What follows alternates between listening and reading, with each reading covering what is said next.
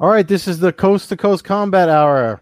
As always, Ed Carbajal and Matthew Hawkins coming at you on Hump Day, Wednesday, a rare Wednesday. Uh, returning with us this week is Cutman Matt Marsden. This episode is brought to you by AllAccessMMA.com. Please visit All Access MMA for your MMA news. Mr. Marsden, how's it, how's it been going with uh how's Connecticut fights going without me? awful, awful because we have no no good show day roll days anymore. Ah, so, that gotta uh, suck. Ruins the show right from the start. So just getting off to a bad foot. No, uh, things things have been well. Uh, you know, uh, they've been going at a good clip now, and uh, I think everybody's just really stoked to be back at it. You know, and have so many shows to do right in a row. That was the biggest thing you just heard everybody say when they got back how bored they were. So we're just happy to have a job again. Yeah. So let's let's kind of go back to the start of this. Um, I believe it was March 15th or so, 13th, when the when the uh, 13th when the uh, when the Bellator event was canceled out there in Connecticut. Um, luckily, Ed avoided getting on any trains uh, the day the day it was canceled. But what was uh, behind the scenes, with as much as you can tell us, what was the was were you involved? I mean, I know you're not involved with the the decision making per se, but what was it like behind the scenes when when they were trying to figure out what what to do at this point, uh, it, back in March? So, uh, you know, all all the uh, the department heads, we were all on calls together all day long, uh, going over the, the real fear I can tell you on Bellator's end was that uh, there was a big press conference that was supposed to be that that evening uh, that the president was going to put out, and it was somewhat expected that he might ground all air travel, and that was really one of the bigger concerns that Bellator had was, you know, should they ground all air travel, you know, like by midnight, uh, and we have all these fighters and staff from all over the world, and they can't get out, you know, what are we going to do? So, uh, fighter safety was was obviously paramount because it's bad enough to ground air travel is you know that's good enough reason right there not to have a show but the speed at which they moved was you know partially pushed by just wanting to make sure everyone was able to get home. That was like my biggest concern. I remember i was uh you know i i was gonna go out there. I forgot what day it was the day before because i was i was in new york for the for the summer spring announcement for the events so i was at that media event in new york and then i was gonna i was gonna take a train out there.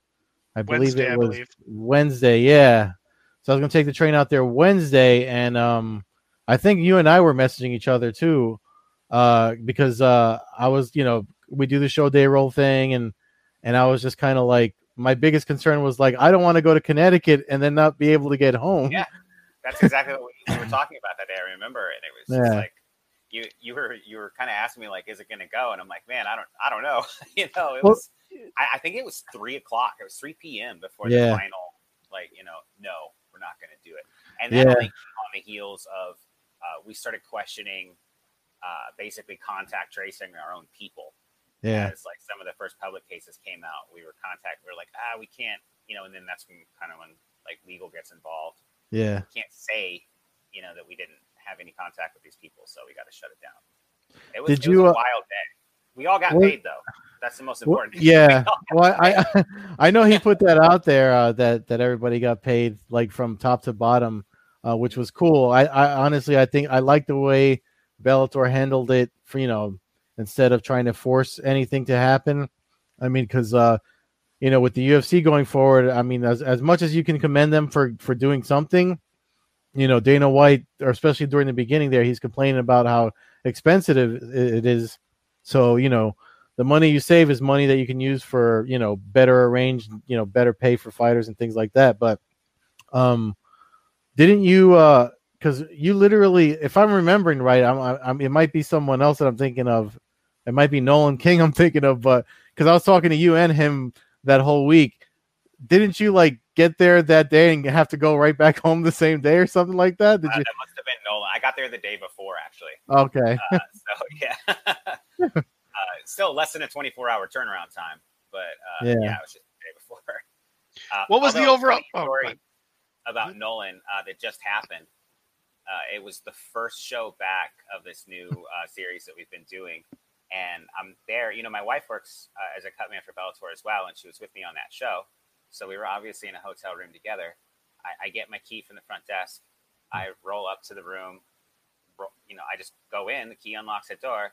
There's Nolan, like sitting at his computer, you know, just chilling out in his room. And they just get key to Nolan's room for whatever reason. And he was like, uh, he just looked at me and he was like, occupied. so said, like, I'm so sorry. You know, and I, I, don't even know what happened, but yeah, they ended up giving me a key to Nolan's room, and then my wife and I just barged in on him. Like, thankfully, he was just, you know, I don't know, typing or anything. Was, he, he wasn't rubbing himself in Krispy Kremes or nothing no. like that. crazy. He wasn't in a furry costume or anything, you know. I mean, yeah. I would have been.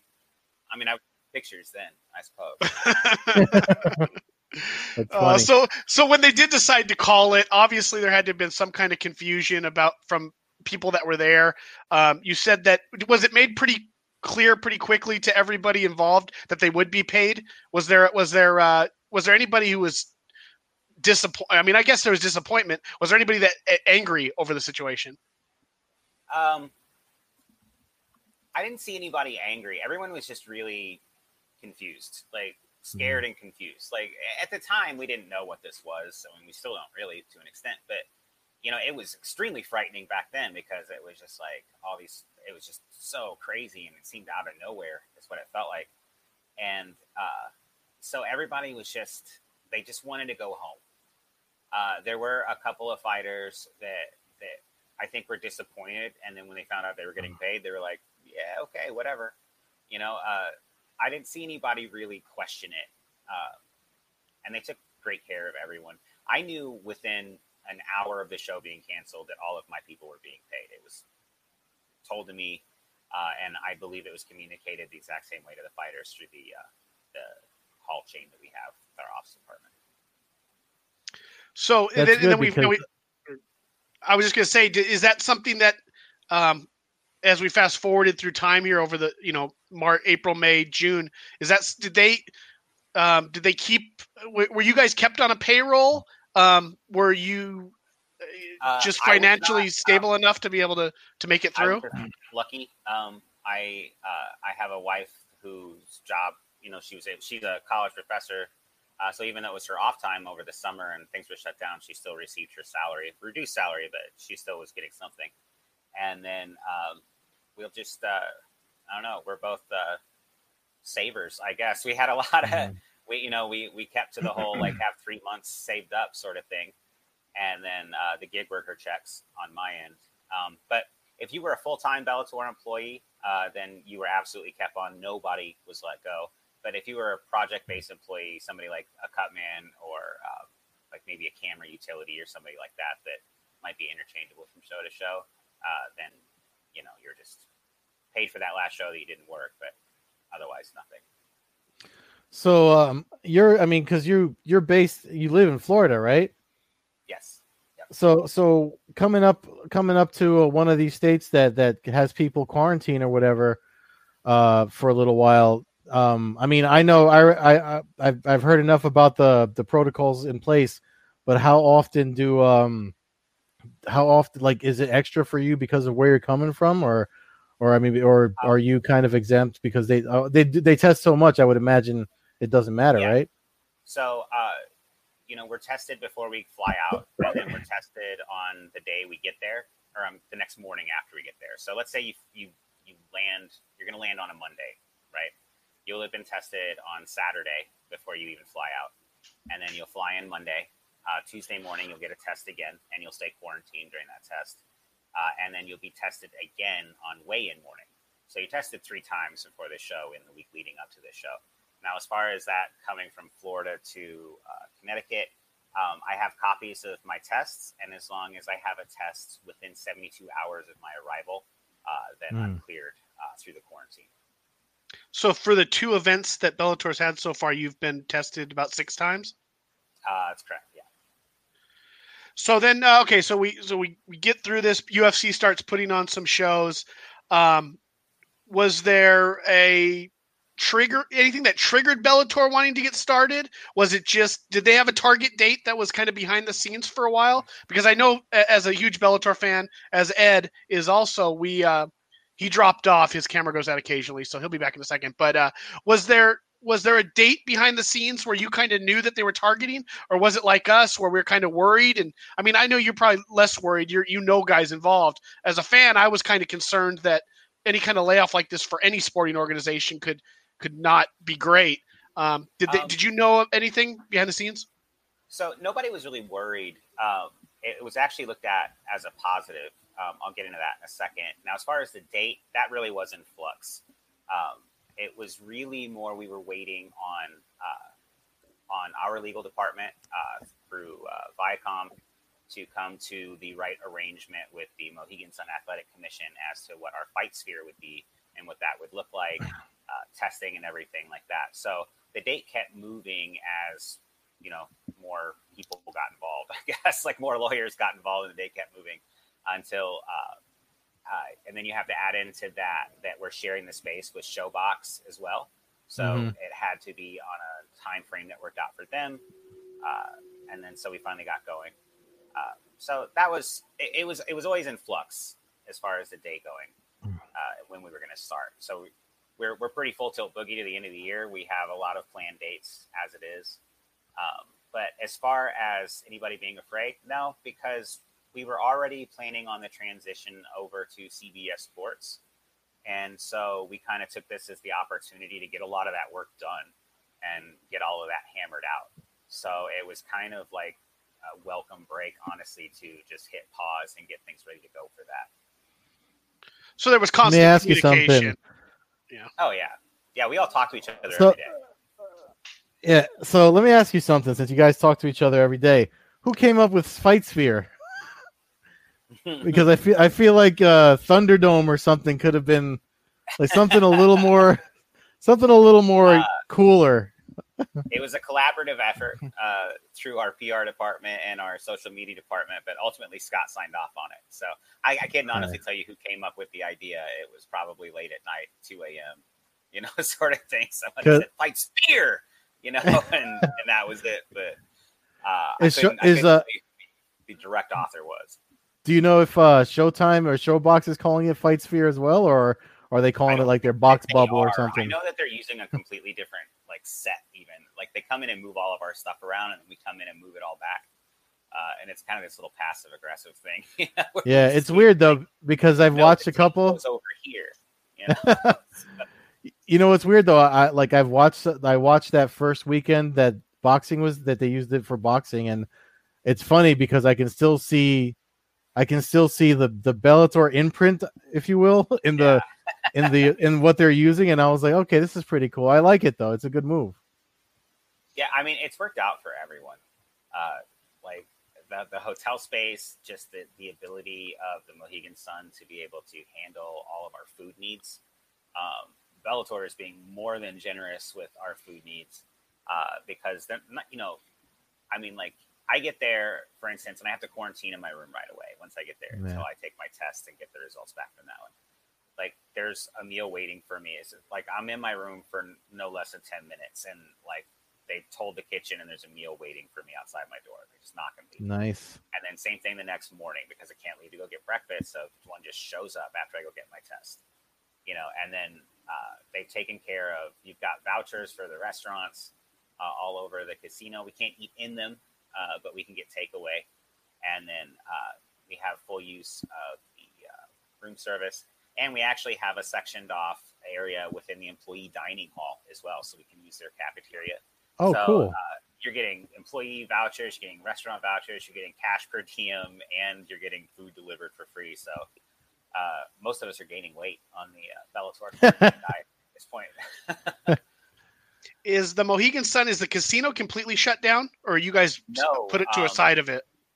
Uh, we're just kind of we have our own tower of the hotel uh, because their hotel is like not exactly at capacity right so now. you know Matt doesn't read my articles.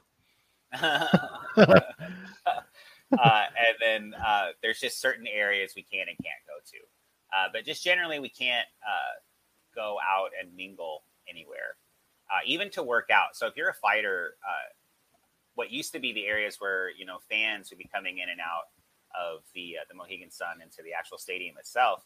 That's you know there's no fans, so we have pipe and drape individual locker rooms. They're each about I don't know probably about like ten by fifteen. Uh, they have mats down. They each have their own treadmill, their own bike.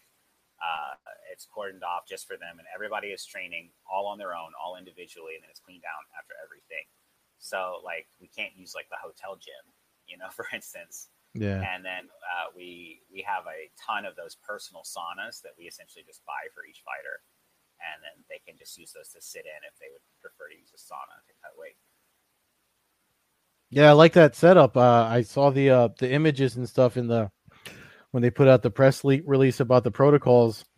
Um, I really do like what they're. There's a video on it too on Bellator's YouTube channel, just yeah. showing everything you talked about the the the closed off areas and stuff like that. So when you uh your first event, I uh, I already forget the number. I'm sorry for for my numbers uh, are off because forty one maybe or two forty two. I think that. it was right. Yeah. Um. So what what what was it like working it? I mean, I know it was it was uh, the smaller of all their cards. They've been getting bigger as we move along. But what was it like working? Uh, you know, the, your first event back after everything going on. Uh, it was uh, it wasn't nerve wracking. It wasn't nervous for me at all as far as the show itself. Uh, just because I knew that I was in an area where everyone had just been tested like crazy. So I felt really safe in the closed environment of the set and the show. Um, it was definitely weird not to have fans, but it's something I dealt with before when we did uh, Fight Master uh, mm. down in New Orleans. That was on a closed set, so we didn't have any fans there.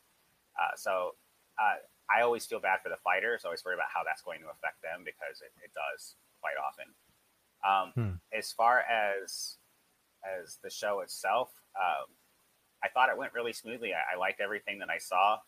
Uh, you know, and it was the little things that you kind of had to learn. Like, go, like you used to go to craft services and grab a candy bar or a soda backstage. But now you have to go and stand behind the gate and ask, "Can I please have that Snickers bar?"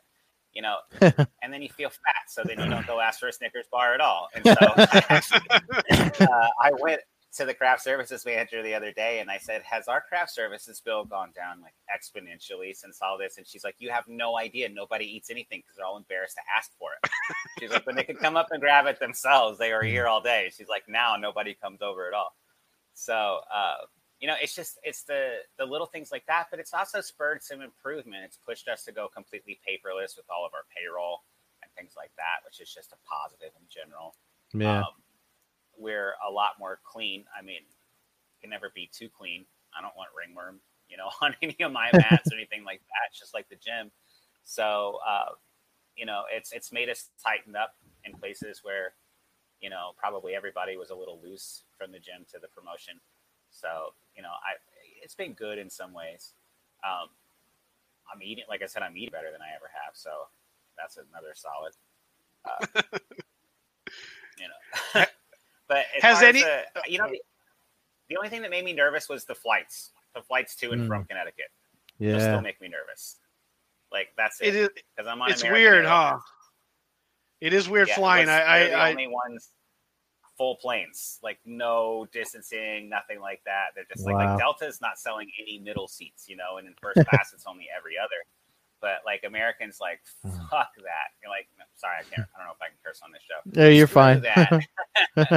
uh, you know, we're selling everything, and and uh, so that's the only time I kind of feel a little like nervous. But once I get to the Mohegan Sun, like I'm I'm cool. Like I feel like in a little bubble, like the boy in the plastic bubble.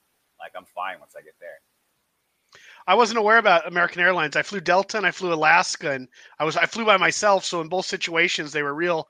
It was real cool because they basically called me up there and gave me my own row um, on one of the oh, flights, nice. and then on one they made sure that there was nobody in the middle seat, and they put me with another single person that was on, on the outside of the aisle. So I didn't I didn't know that, but definitely weird uh, being a ghost town in a San Diego airport at five, you know, four yeah. thirty on a Friday afternoon when it would normally be jumping and there's you know 35 people in the entire terminal you know there's there's been quite a few airports that i've been to that have been just absolutely dead but then other ones i've noticed like orlando uh, it is just as popping because disney's open mm. you know, mm. Universal Studios open, all of that stuff. And uh, somebody was asking me the other day how like how it was there, and I was like, well, you have to realize that the people that are willing to get on a plane and fly to Disney during a pandemic aren't exactly the people who are worried about taking a lot of precautions to begin with. I mean, they're already willing to get on a plane and fly to Disney in the middle of a pandemic, so they're probably going to be the type of people who don't really think that uh, that masks are, are a good thing or that social distancing matters and stuff. So at places like the Orlando airport, your tourist heavy airports, you're still seeing a lot of like like the the aggression and the animosity. Like I see more fights at the Orlando airport now than I've ever seen at any airport like in the history of time because like people are just angry at each other out there. you know, so. I'll, I'll, admit when I sat in the terminal and as it, as play, you know, you get about an hour away from the flight and it starts to fill up a little bit, and everybody's sitting every other seat. I'll admit I was the first one to go. Well, if Chandler and Henderson decided to fight in front of me right now, I, I couldn't do it. It wouldn't be safe. But I could sit in the air. I could sit in the airport. I could sit in the terminal surrounded by 300 people. But if somebody put a cage in the middle of the yeah. airport and they started fighting, it, so that's just me being stupid. Yeah. But that, that did go through my mind as as I'm sitting there in a group of people wearing my N95 mask for for six hours in a row. But um, as have you seen anybody in the bubble out there that uh obviously without naming names has there been any anybody that's kind of rejected the the thought of how this is going down or or really maybe you had to be uh, kind of slapped on the on the on the ass a little bit for for not uh, wearing masks there, and yeah, stuff like there there were a few uh, i'm not going to name names uh, yeah. but we uh, it, it, was taken care of on the first show and hasn't happened since um, there there have been a few that have been you know uh, not I don't want to. I don't want to sound like a jerk. I don't want to. I don't. I don't want to be mean to anybody. Uh, you know, what I mean, there have been a few people who just don't feel like the protocols are necessary and that hmm. they're overkill, and so they take every precaution they or take every chance that they get to kind of push back on them a little bit. Um, me, I'm. I don't know. I guess I'm a sheep. I don't know. I'm gonna do it because that's what I'm supposed to do. You know. Uh, yeah. I worked in an OR for nearly 20 years and you know every morning you had to sit there and wash your hands for five minutes before you ever did anything at the beginning of the day you had to use a little scrub brush and you had to take your thumb in each section do like hmm. so many like hmm. I'm, I'm used to doing like like crazy overkill shit in the name of medicine for a long time so this is not weird to me like wearing the mask and having the you know do all this extra stuff it's i don't know uh, it's not that weird to me it doesn't bother me uh, but I understand that other people just aren't used to it. So, you know, I'm willing to, to hear everyone out, but I'm always going to do what I feel like is best for the people around me. Yeah, well, that, like that, operating as well. I mean, that's that's kind of the point of it, though. Like we had uh at the beginning of this whole thing, we had um uh Dr. John Lucas on, who's a ringside physician. Yeah. And uh one of the things we said when we were talking with him is like you know it doesn't matter what you really think about it it's it's really more about consideration for your fellow man and exactly. the people around you so i mean like uh you know like i'm i'm training and stuff but it's the same like dozen people i'm training with and uh but you know outside of outside of that i mean i, I wear the mask for everyone else I, I haven't been close to my parents since this whole thing i mean i go to the house and help them out but they're literally literally on the other side of any room that we're in together. And I'm, you oh, know, wow. my mom's usually got me doing uh, labor. You know, my mom's got me climbing on ladders and shit anyway. So I'm, I'm always I'm always far away from them. So it's just kind of like it's always just kind of it's just one of those things where it's like it's it's just it's just to be considerate. And I would imagine in your profession, being you know not, now that you're able to do it again in, in in some fashion, for you it's just like if this is what I have to do so I can get paid, then then I'm going to do it. And I would imagine the fighters well, think the same way. I, I had uh, you know uh, people from like my gym's owners and stuff. You know, hey man, haven't seen you in a long time. And I'm like, no, you sure haven't, and you sure won't, because uh, you know uh, I need to work, and I may mm. be even if I'm not worried about getting sick. Maybe I think I'm so healthy or whatever. Which I mean, I'm probably not. I'd be the first one to end up on a damn event. You watch. That's just my luck. But uh, like, uh, I'm like, I can't test positive and be out of work again. I was out of work yeah. from March until now.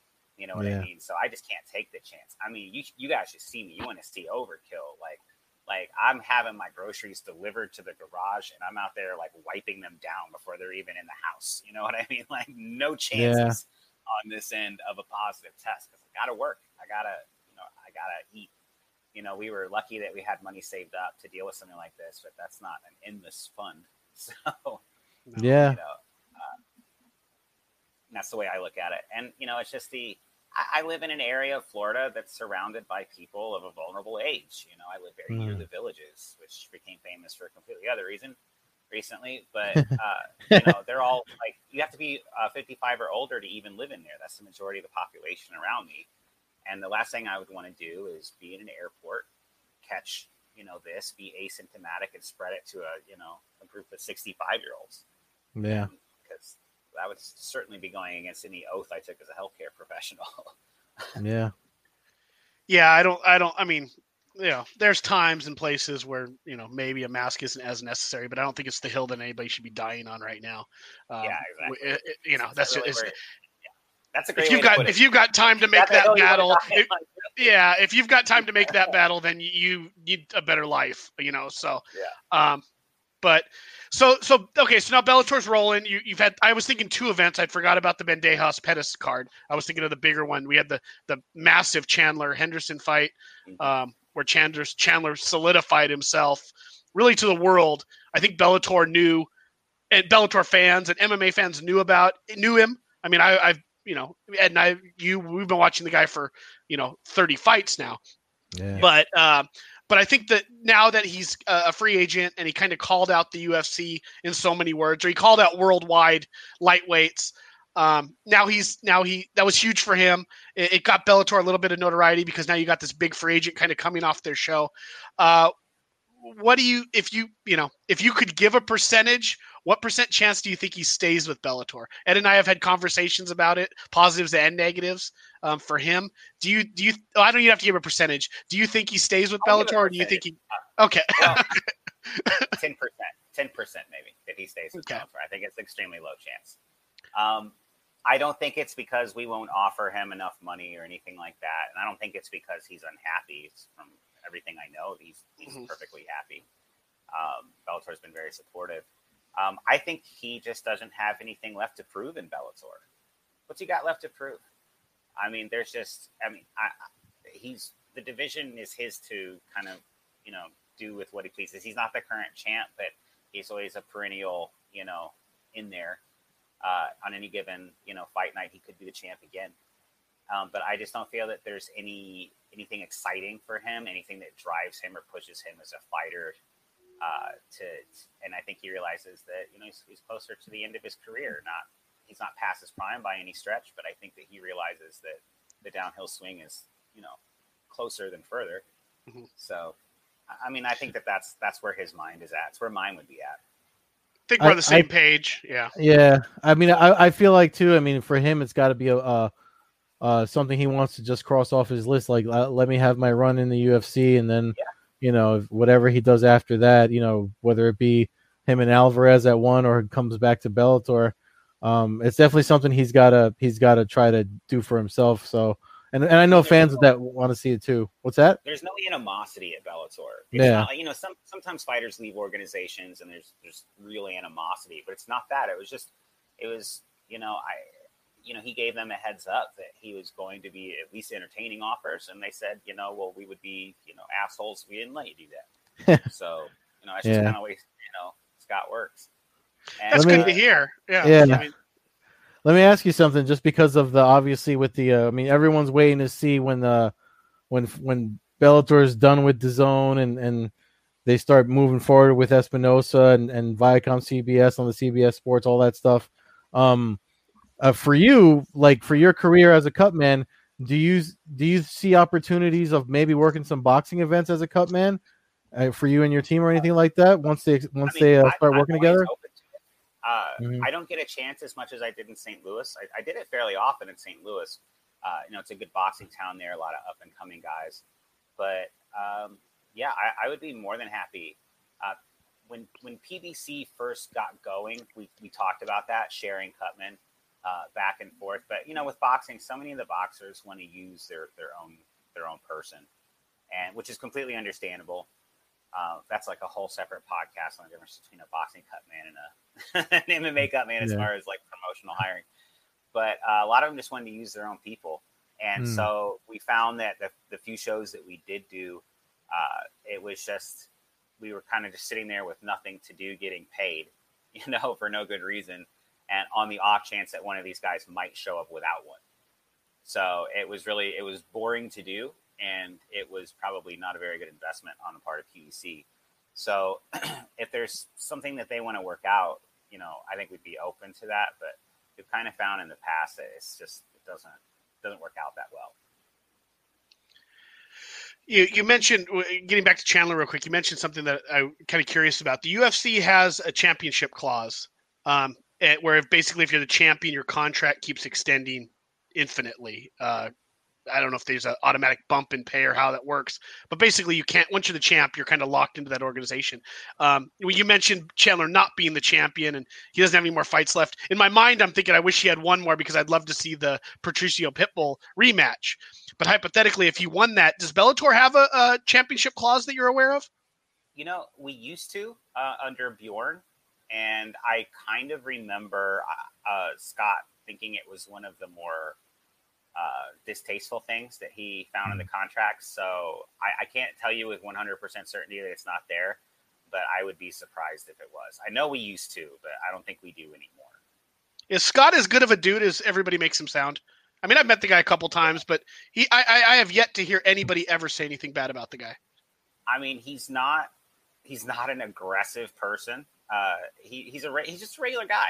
You know what I mean? Like, uh, it's everything we can do, or it's not me. I don't really have any control over his wardrobe, but if he had his way, you know, he'd just show up in like sweatpants and a t-shirt to every event. you know, uh, he, you know, he's even told us many times he doesn't even like attending the the events as a fight fan.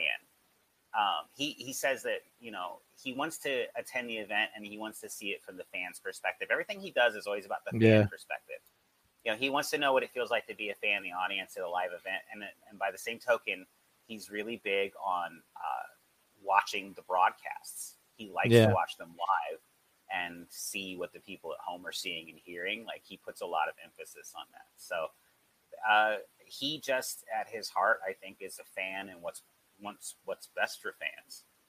And yeah, I don't think what's best for fans is berating them on Twitter. so, yeah, no, I, I hear you on that. I mean, one thing I got to say, I I, ha- I cornered him once in here in New York. The video is actually on this YouTube channel, and we just talked about martial arts, and he kind of that's when the whole thing with the Rizin uh, uh, Horiguchi and um and uh I forget that whole thing. The, yeah. that that whole thing went uh he actually and Nolan was the only one that noticed that that it was he said it to me first, but we were just talking about martial arts and the history of it in New York and stuff like that. And if you watch that video, you can see how excited he gets because I wasn't talking to him about business or you know anything else or what are your thoughts on what UFC's X, Y, and Z. Like I just asked him because I knew I I brought up his fandom of Bruce Lee and stuff like that. Like he's a hardcore martial arts like hardcore. person yeah, like, and and seen so much memorabilia in your life, and he's got the money to get the good stuff. Man, I know. You. so, it is, what's like the name of the What's the name of the uh the chicken and waffle place in Mohegan Sun? I always forget it. It's like in oh, the middle uh, there. Hash House a Go Go. There. Oh. That's yeah. the that's the one. So uh uh this was like when I first started covering MMA. It might have been my first or second Bellator event. Um, but uh, I went there after you know the fights are over, the press conference is over, so I was hungry. My uh, I never, you know, I don't stay in the in the Mohegan Sun. I always stay down the road. So I said I got a while before my shuttle comes. I went there to get food, and he was there with uh, uh, his team. And it was one of the nights that they aired Bellator kickboxing right after the MMA card. Ah, and um, I sat there and ate. I was by myself, and he was at the table. I was like, I'm not going to bother. You know, show's over, work's over. I'm just gonna eat. And and um, his team left, and he stayed there because they left the kickboxing on the TV, and he stayed there by himself and watched the whole card. Yep. And I sat there and I was just watching. I was like, this dude really likes martial arts, and that's mm-hmm. that's what made me realize. Yeah, because so, that, that, that's his bread and butter. Yeah. Yeah. So yeah, I I uh, is just a, regular regular guy. He really is. Uh, I, would love to get him on this podcast to kind of just talk fights and stuff because I know he see, would just the, geek out. problem. He doesn't like doing interviews. He doesn't like doing podcast. For exactly, you picked up on it. You talked to him about martial arts, and he lit up. He hates talking mm-hmm. about business. He hates talking about. Yeah. Business. He wants to just talk about like, like he'd rather. I think he'd rather discuss like how exciting a fight is. Yeah, mean it and talk about skill set and like talk about play by play and and like what game plan should be. He'd much rather do that than talk about the financials of a pay per view. Yeah, like, does yeah. not give shit. I mean, he does in as far that he has to. I think, but yeah, uh, you know, uh, he's he's a, a, real martial art. I mean, from back in the day. I mean, you can spot yeah. Scott if you have a quick eye. You can spot Scott in uh, the Last Dragon. You know, Bruce mm-hmm. Leroy. Yeah, I know. all of that was yeah. his team, and they're still all around. They still all of those people from then still hang out now, and they also mm-hmm. train. I mean, the new Bellator office that we're getting uh, in San Jose, it's based. It's not an office; it's a dojo. It's a full-on gym with nice. like some space in the back for a desk. okay, Ever, yeah, cool. working out. so yeah, I just uh, he is as nice of a guy to answer the, the question from the very beginning. He's as nice of a guy as he seems. Yes. That's good to hear. And, and I throw this out there, and I've kind of chatted with some people in the Bellator just at stuff about it, but you know, and not to throw my name in the mix at all, but I have I've been to over I've been to about 31 Bellator events and about almost roughly 20 Strikeforce events. So if if you ever want to reach out to a fan who's paid to go to 50 of his shows to find out what would what would you know because i go to shows all the time and i think like th- I, as a fan i would love to see that or i see a young kid coming into the arena and i'm like well when i went to the ufc in 2000 they did this and it really attracted me as far as meeting this fighter. And, and bellator does a good job with getting fedor and cyborg and these these big name superstars to do fan meet and greets and stuff but I do always see stuff, and if it ever gets brought up, maybe just go, "Hey, I know a guy who's been to a million of your events, supported you, and and has some ideas." You know, I've always thought, and just throw this one out real quick, and not to take too much time, but like the prelim fighters. I've always said like the most of the fans showing up don't know who the prelim fighters are on a big Bellator show, and the guys aren't making a lot of money. So why not have, if there's another event like next week, why not have a couple of those guys pay them 50 bucks to stand at the door, take fans, you know, introduce themselves to fans and just give uh, 30 minutes at the gate. And I always thought that that's something because then a fan comes in and sees somebody who's 1 and 0, 2 and 0, and all of a sudden they're they're they be they, it's like, "Okay, I met that dude. I got a photo with him. He signed a an 8 by, you know, not an 8 by 10. You're not going to get an 8 by 10 for the the average casino fighter, but you get what I'm saying. Stuff like that. So uh, I've always I've always no, thought about you know yeah that kind of stuff. Well, uh, I, mean, I, always I think there's always room to push uh, to push fighters more.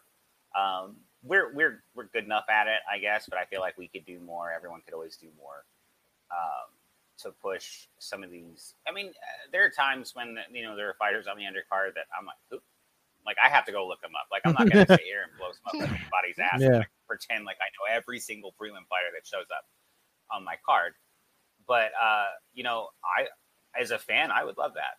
Just to, I mean, it's just any like you remember as a kid we would go to like wrestling shows back when it was mm-hmm. still on the regional circuit and stuff. And you know that wrestler was never going to make it off the damn regional circuit, and yet you were still excited to get your picture with him. You know, and 30 years later, I can't necessarily maybe remember their name, but I remember the picture and how it made me felt. Mm-hmm. So and it's not for a fan like me or Ed or, or somebody that's been around forever. We, I was thinking more see, kids I'm, and stuff like that. Exactly. Yeah. I'm thinking about the 12 year old kid who shows up yeah. and he sees Josh San Diego, San, San Diego, or I mean somebody who's been on a prelim yeah. I've seen fight four times, and all of a sudden you you put a, na- a face with that guy, and all of a sudden it's like, hey, Dad, let's get to the fights three hours early to watch the prelims because I met this dude last month at San Jose and he told me he was fighting in in San Diego this weekend or whatever the whatever the situation. So just a thought, but that's that's something that I've always thought that you know even little posters and I mean you guys do a great job with your fight cards and and and like I said I have I have no very little complaints about the Bellator show in general. Most of the people I've taken to Bellator shows um, always say this reminds me kind of of the old UFC days because the old UFC days if you ever went yeah. to an event their weigh-ins they would have couture. I mean it was open access to everybody. Mm. Um, and and that's a lot of how Bellator has been, especially and I've said it about sitting ringside. Uh, a ringside seat for a Bellator event is kind of a party, um, in a sense to me. Yeah. You're at an, you're at an event, but there's a lot going on. There's a lot of chatter. There's you have access to almost everybody. As long as you're polite, you can pretty much say hi or shake almost anybody's hand around the cage. Um, so it's just cool. But yeah, just I'm glad to hear that about Scott. Uh, I'm glad that he's like I said, I haven't heard anything else. Uh, how about another old coworker? If we're talking about your guys, have I, I miss Jimmy Smith. Do you keep in contact with him? Oh, I was just talking. Uh, yeah, we do. You know, he recently moved to Miami uh, from Florida, and he's training down there now. Um, oh, good for him. But uh, I was actually just uh, talking about him with uh, somebody else. Uh, the Crooklyn Challenge. Do you guys remember the Crooklyn Challenge that he used to do on the broadcast? Uh, so yeah, yeah, with him and Stephanie. yeah, yeah. Sarah or Stephanie, yeah, sorry. Yeah, and she would give him the phrase or the word that he'd have to work into the broadcast at the beginning Yeah. of the live show. That was and fun. Always do it, you know. And I was just telling somebody that that that how much I miss Jimmy doing that. Um, you know, I'm happy to see him. He seems to be getting a lot more work on Fox uh, now. Doing I, like I, I think he's going to be the guy at Sirius now too, with Luke Oh, Thomas. there uh, like, yeah. oh, I hadn't heard that. Really? Well, because Luke Thomas Over announced he, he, yeah, that he's leaving Sirius, and uh, I mean, I, I'm just speculating, but he's he's Oh. filled in for Luke Thomas so many times that I wouldn't be Yeah, surprised if going to CBS Sports, right? yeah, Is that yeah, right?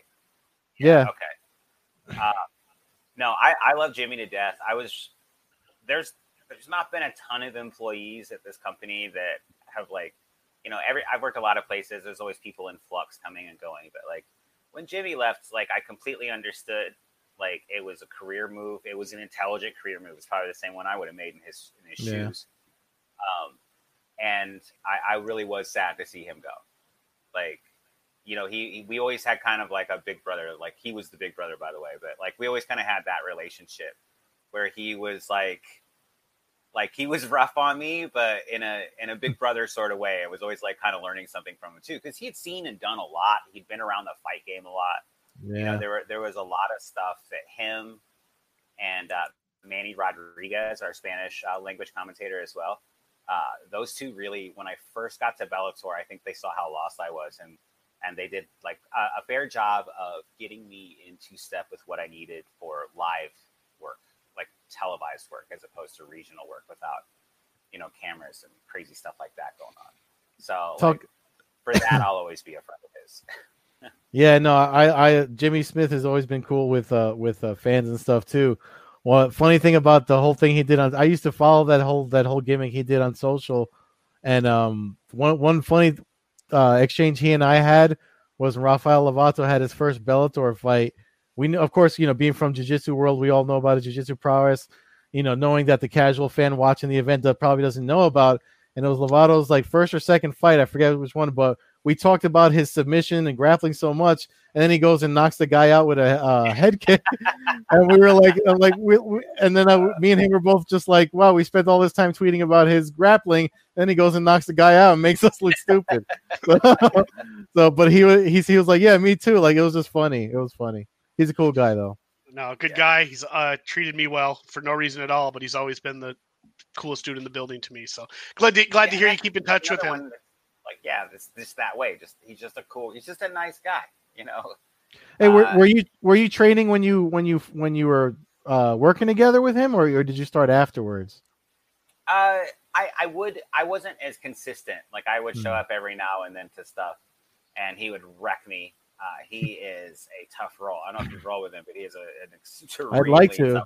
Yeah, He, he is he is strong. He's got he's got old man strength already. Uh, so, but he's got a grip like a pipe fitter. Uh, yeah, he's he's a tough role. But uh, I was training a little bit. I will say that it was honestly Jimmy to an extent that kind of like his again. We're getting back to the big brother.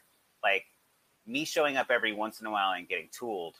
You know, he would tease me incessantly about that, almost driving me to like get off my ass and go get better. So Mhm. there, to an extent, you know, Jimmy was a driving force and just kind of like that, I guess that like negative reinforcement to get me off my ass and actually go train.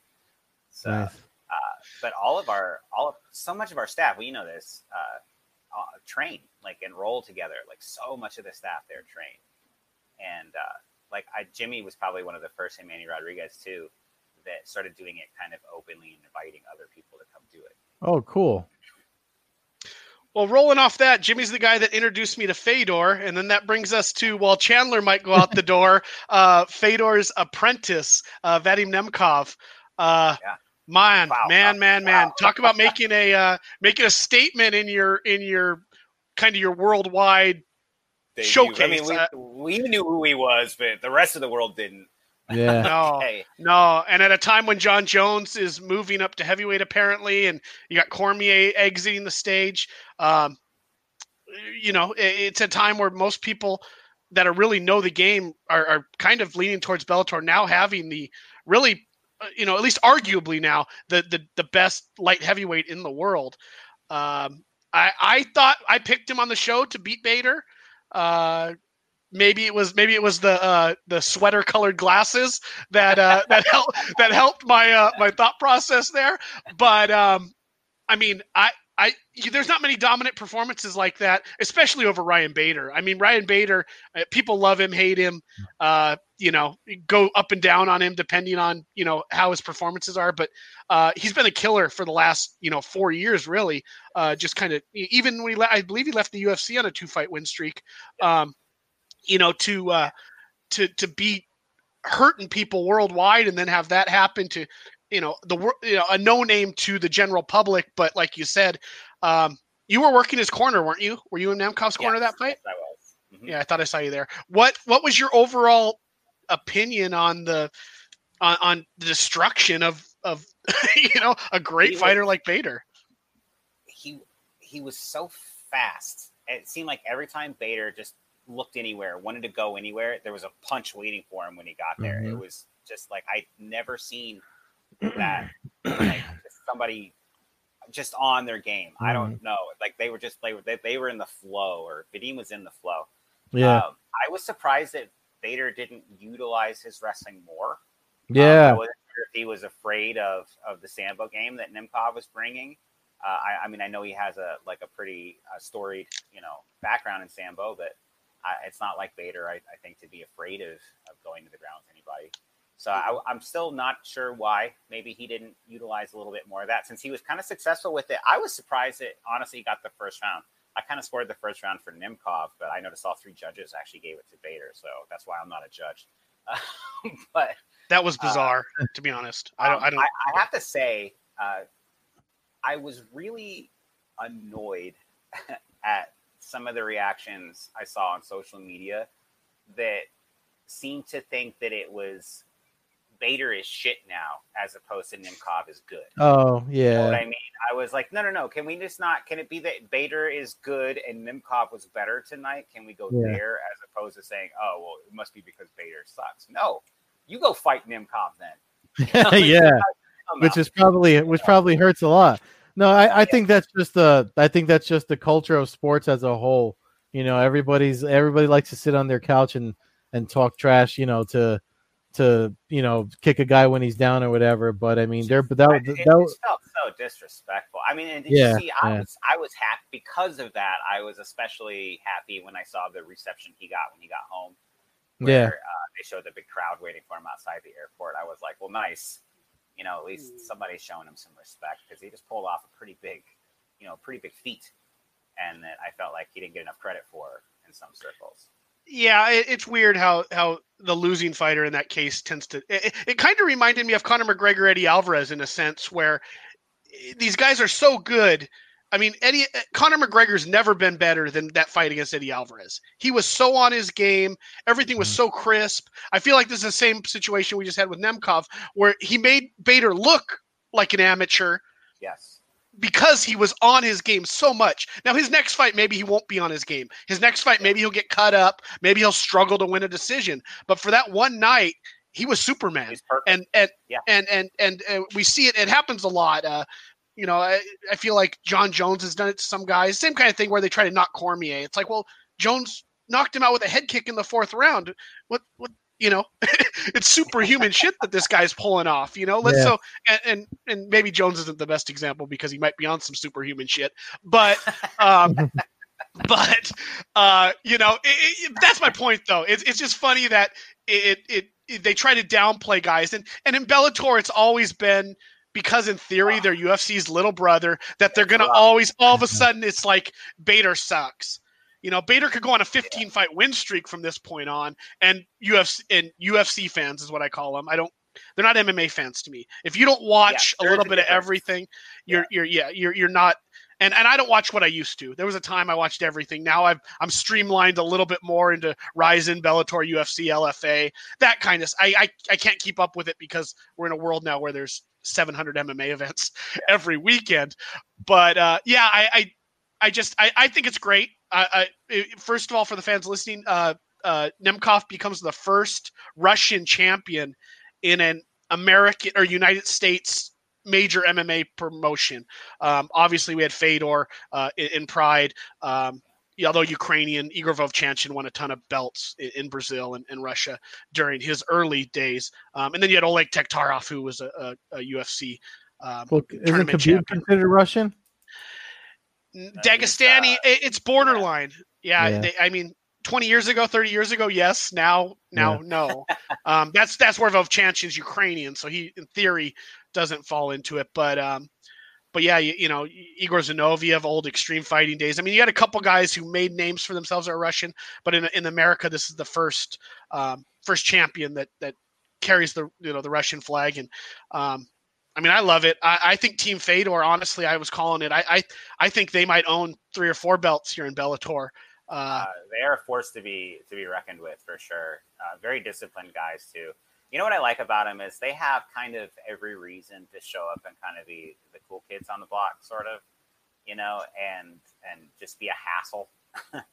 and yeah, they don't they don't. No. Uh, they they show up on time. They always have all of their stuff done on time. They're where they need to be when we need to be there. There's there's no dragging them around or trying to track them down.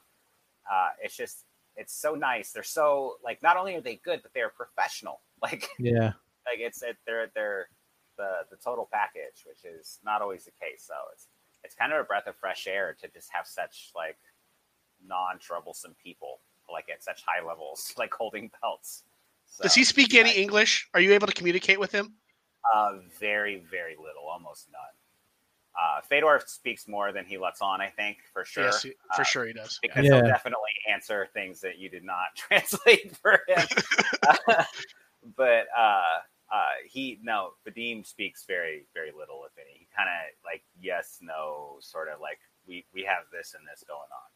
Uh, I was actually supposed to wrap his hands uh, that night uh, and then at the very last second, uh, ended up in Bader's corner wrapping his hands instead. So uh, Brandon Brillhart went in there to wrap him.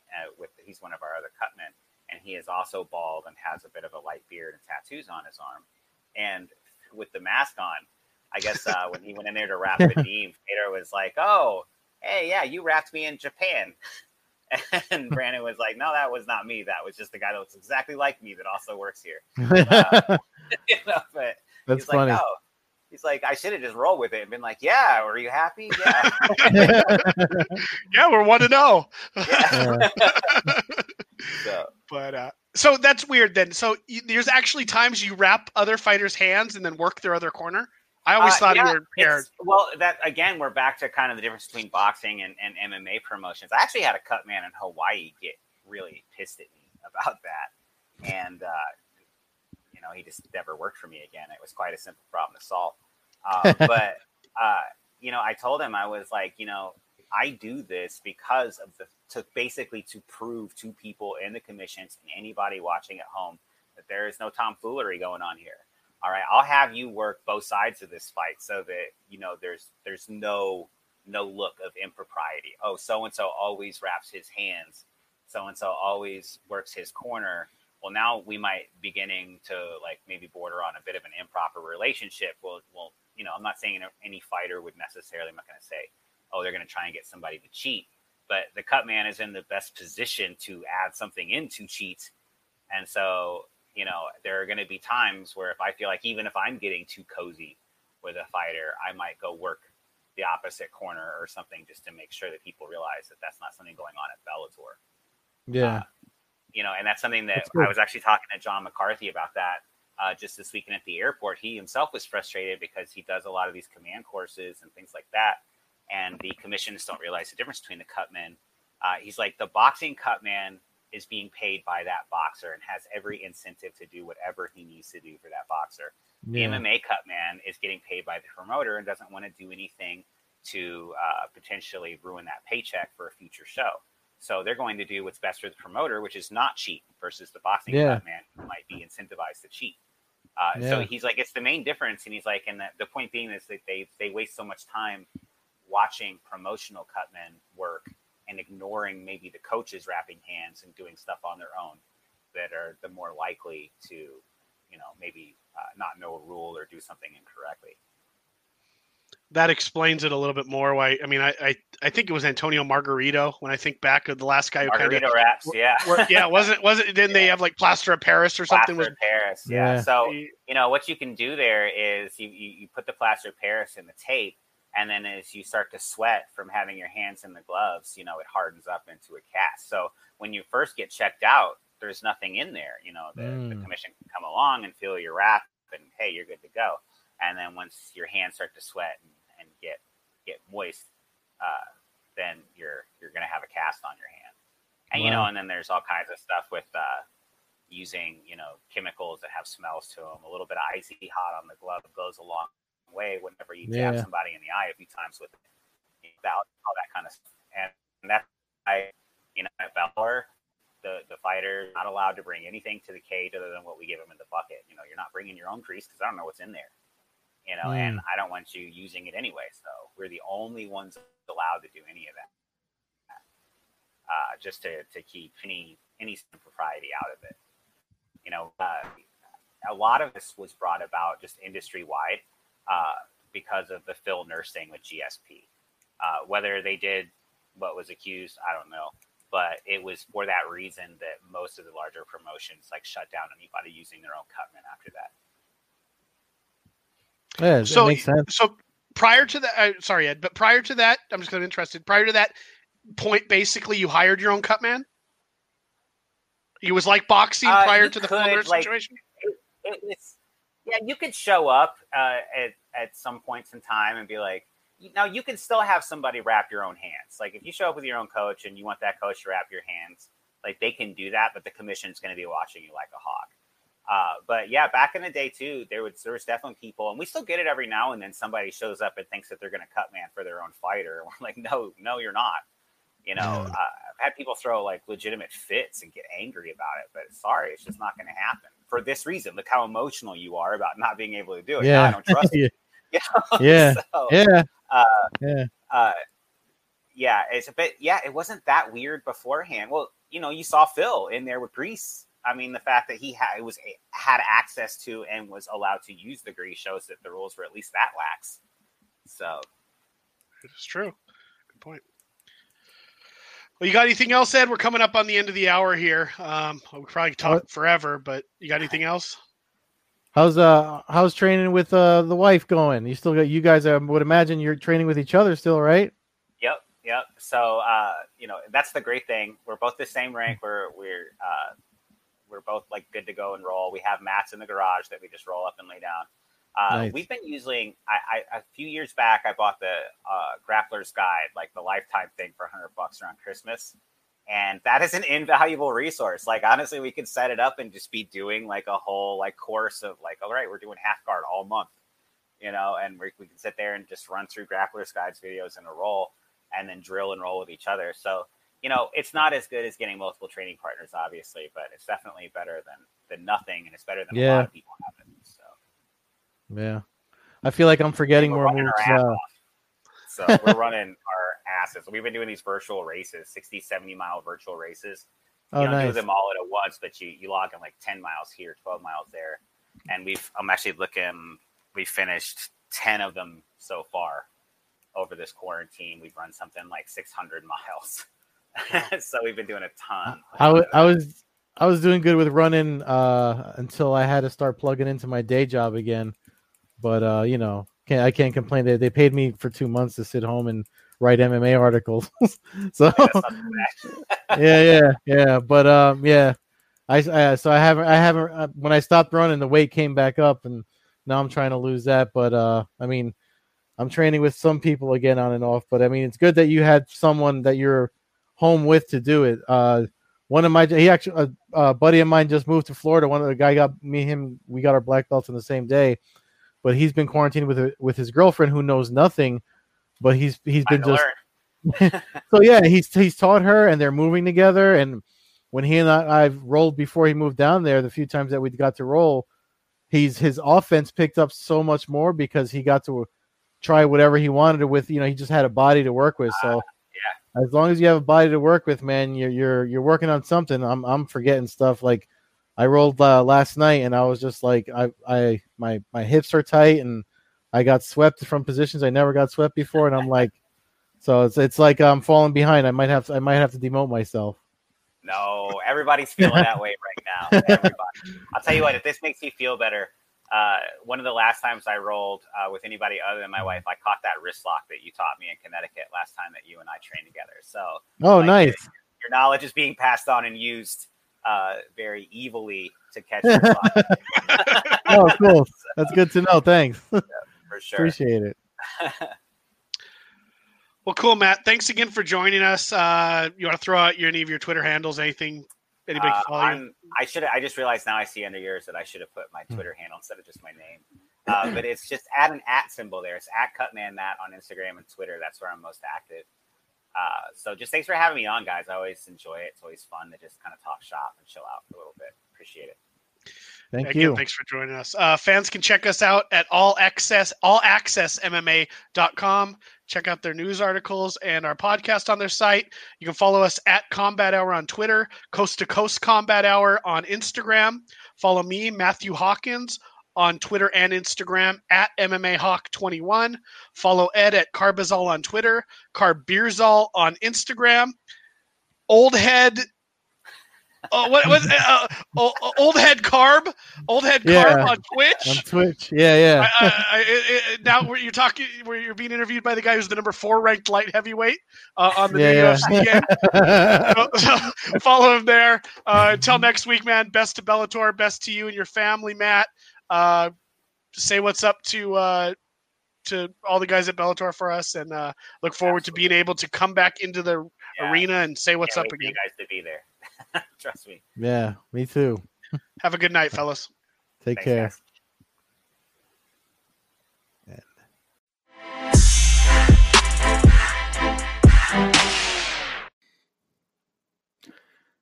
Hey guys, Ed here, East Coast side of the Coast to Coast Combat Hour podcast. If you like what we're doing, make sure you subscribe on YouTube and anywhere you listen to podcasts. Also, if you'd like to help us out and donate, uh, the support links are in any of the uh, podcast descriptions, and some the links are also provided on our YouTube channel, the Blogboard Jungle. Um, thanks again for listening, and if you give us some support, we'll give you a shout on the podcast. Maybe uh, bring you on for a UFC pay per view breakdown or two. Thanks hmm. again.